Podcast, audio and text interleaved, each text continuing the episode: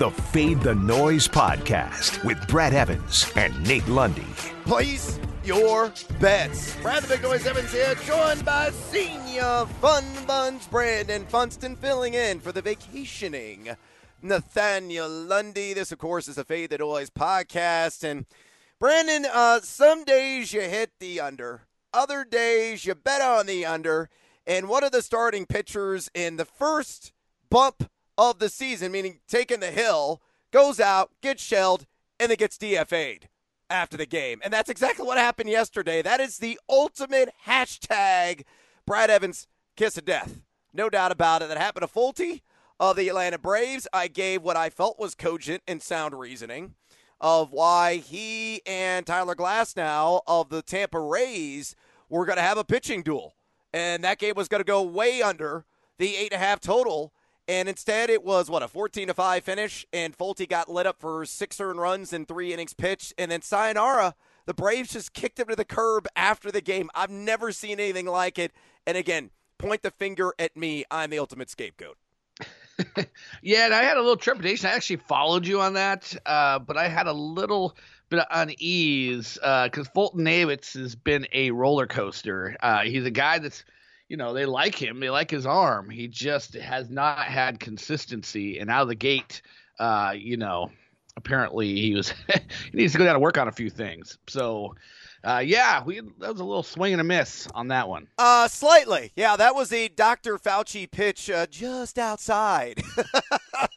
So, yeah, I definitely whiffed on that one, no doubt about it. And also missed on the Monkey Knife Fight pick.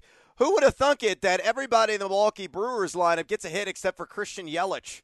So I missed all that. He is in a little bit of a slump, we could say. I think he's over his last 9 now. Yeah, it's a small sample size. I mean, we're only a handful of games in. But considering the matchup, which was a very juicy one, and the ample opportunities he had with men on base, the guy could not take advantage of one of the best power hitters in the game, but dims to breaks in fantasy, dims to breaks in sports betting, and certainly the case here on the Fade the Noise podcast.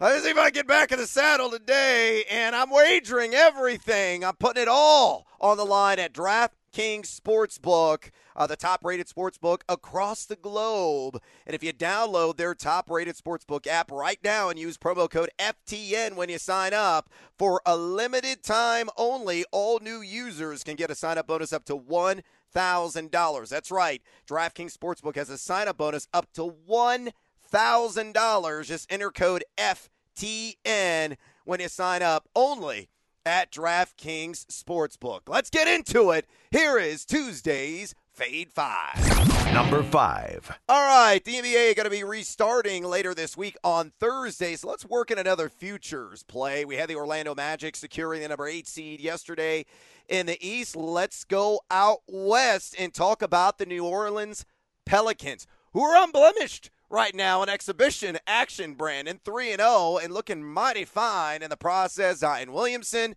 in shape, back in the saddle. J.J. Redick knocking down deep threes. Brandon Ingram putting up all kinds of crooked numbers on the scoreboard. So I like the Pels to make the playoffs at plus 265. And, you dig a little bit deeper on this team. Middle of the pack when it comes to adjusted defensive efficiency, giving up 1.081 points per possession. That's number 18 in the NBA, number 15 in offensive efficiency at 1.073. Most computers out there only giving them right around a 12% chance of making the playoffs. They're 3.5 games behind the Grizz to secure that final playoff spot, but they do match up with Memphis in the third game of the restart.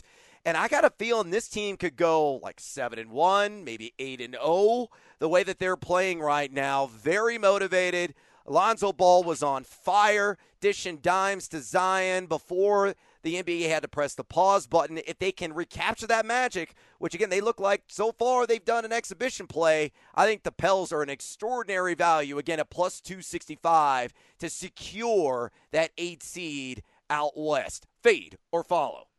I am absolutely going to fade this. I know there's a lot of nice juice on this, but I think the biggest issue here is they not only have to catch Memphis, but they have to overtake Portland. And Portland is a team that is looking good right now. They got their big man Nurkic back into the mix, Dame Lillard, CJ McCullough. This is a team that if they can get into the playoffs ahead of Memphis, has a chance to do some damage in the West. So I look at New Orleans was around 500 with Zion Williamson after he came back from injury. I know that they're playing well right now in the lead up to the restart, but they were about a 500 team with Zion. So I just don't think that they can get it over Portland, and that's the biggest hurdle I see in their way. So even though nice juice, I am fading. Bartender, round of Sazeracs. Number 4. All right, let's go out west and talk about one of your favorite guys from a fantasy football perspective. So let's see if you put your money where your mouth is. And I'm in support of your viewpoint here, assuming you're betting the over on Raheem Mostert rush yards at 850.5 with a minus 110 juice here. You know, Mostert, one of the most efficient running backs in the NFL last season. A guy that was RB7 in yak per attempt, 3.50 in that category. Force a missed tackle 20.5% of the time. Number 2 in yards created per carry, and he did that seeing a stack front 8 or more men in the box. 32.1% of his attempts. He's running behind an elite offense line. He's got all the economic issues. All of the bad blood has now been buried. It is gone. Rectified the situation with him and the administrators there in San Francisco. So it looks like he is going to carry the mail in this backfield with what competition? Jerick McKinnon, I guess, is kind of healthy right now. At least we're getting some positive reports on him. And Tevin Coleman, who looks at least a portion deep fried right now, yeah. Funston. So, again, I think Mostert, even if he only gets like 13, 14 carries per game, if he can maintain that level of efficiency from last year, I think he sails into the 900s in terms of rush yards. Fade or follow? Yeah, he only has to average 10 carries per game to get to 160 carries. He was at 137 last year, and he still ended up with 772 yards. I think he absolutely gets to 13 or 14. Look at his final 8 games of last season, including the playoffs. He had 10 or more carries in each of those and was averaging in that range. So, yeah, he gets closer to 200 carries. He's going to easily sail over this. I am absolutely following all day, and this is exactly what happened. They went out and they restructured his deal and signed in. I thought that's what was going to happen. I never worried about the trade, and now we can just get bullish about Raheem Mostert again. Squirt a little Mostert on your sandwich. Number 3. All right, let's go to the Monkey Knife Fight prop of the day. A swing and a miss yesterday on Christian Yelich. Let's get back on track. If you don't know what Monkey Knife Fight is, you got to check it out. They're one of the best daily fantasy sports sites around. All you got to do is download their service. You can check them out at monkeyknifefight.com. And if you use the promo code FTN, you will have your first deposit matched instantly right there. And also, they've got a free $5 game just for you, just for signing up. So, again, go to monkeyknifefight.com. There's no salary caps. It's easy. It's a lot of over-unders. And that's what we're going to stress here with Chris Bryant of my Chicago Cubs, the Northsiders. Bit of an adventure on Monday night, Craig Kimbrell.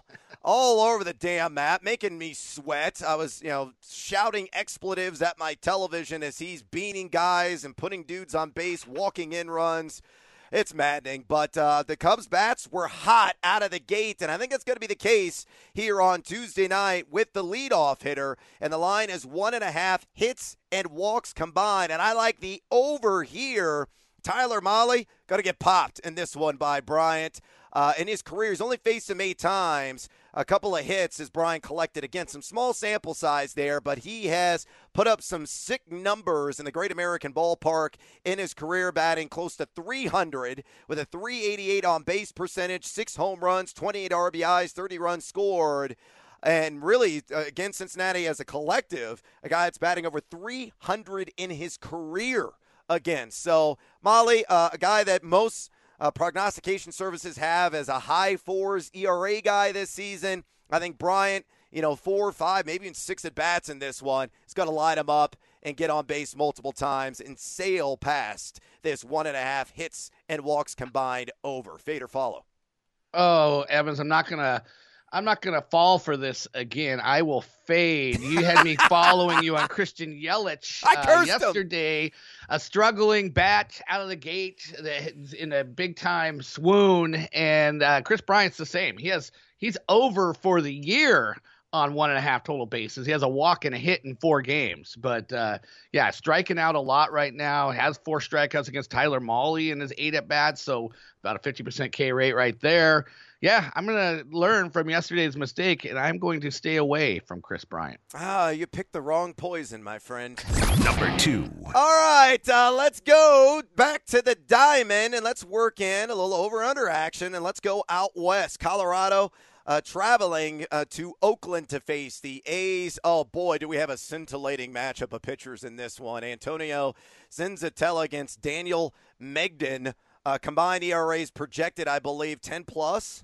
The line here is 9.5 on the total. And for some sick, dark, demented reason, I like the under at -118. Here's the reason why. You know, Senzatela is an extreme ground ball pitcher, a guy that enforced a 53.8 ground ball percentage in 2019. Though he struggled with his command, he had a 1.75 whip and the gopher ball last season, 1.37 home runs per 9 that he gave up. And he had a 7+ ERA away from Coors. All deterrence, I understand your trepidation here in this selection. But the problem is that Colorado's bats are ice cold out of the gate. They have the 3rd worst OPS to begin the season. They're batting .168 as a collective. And Oakland's not exactly ripping the cover off the ball either. .213 batting average. And both teams have yet to exceed 10 runs in total in a single contest this year. So a lot of ground balls in this one. A lot of weak contact overall. And I think the under is going to hit again at -118. Fade or follow, Fun Buns. This is another one I'm going to run away from. I am going to fade this one as well. You mentioned Senzatela, 6.71 ERA last year, and the A's do have 2 games out of their 4 in which they've scored at least 6 runs. So I think they get 6-7 runs in here. Colorado gets a few runs against Daniel Mengden, not exactly a ace shutdown kind of guy. Also had an ERA in the mid-4s last year. So I think there's enough here that we can get the slight over. The theme of the show, Fade the Noise. Number 1. All right, last one, and let's go to the gridiron and work in a team total here. It's the Tennessee Titans, 8.5 wins. I like the over. It's a heavy juice at -130, but here's the reason why. Continuity on offense. You got Derrick Henry, you got Ryan Tannehill, you got A.J. Brown, who was electric last season. Corey Davis in his swan song. You love Jonnu Smith at tight end. I know that's a Funston favorite. You know, you got a shallow defensive line. That's probably the biggest weakness of this team. The offensive line should be above average at a minimum this season, though they lost some heavy hitters there in that unit. Above average linebacker core, but an average or slightly below average projected coverage unit. Still, what this boils down to is the fact of ease of projected schedule. The Tennessee Titans had the 3rd easiest, according to projected DraftKings win totals, with King Henry just flattening the opposition. And if Ryan Tannehill and A.J. Brown can connect early and often to your boy, Jonnu Smith proves to be a juggernaut. I think the Tennessee Titans easily win 9 games. They could be a 10-game winner this season. Fun Buns, fade or follow.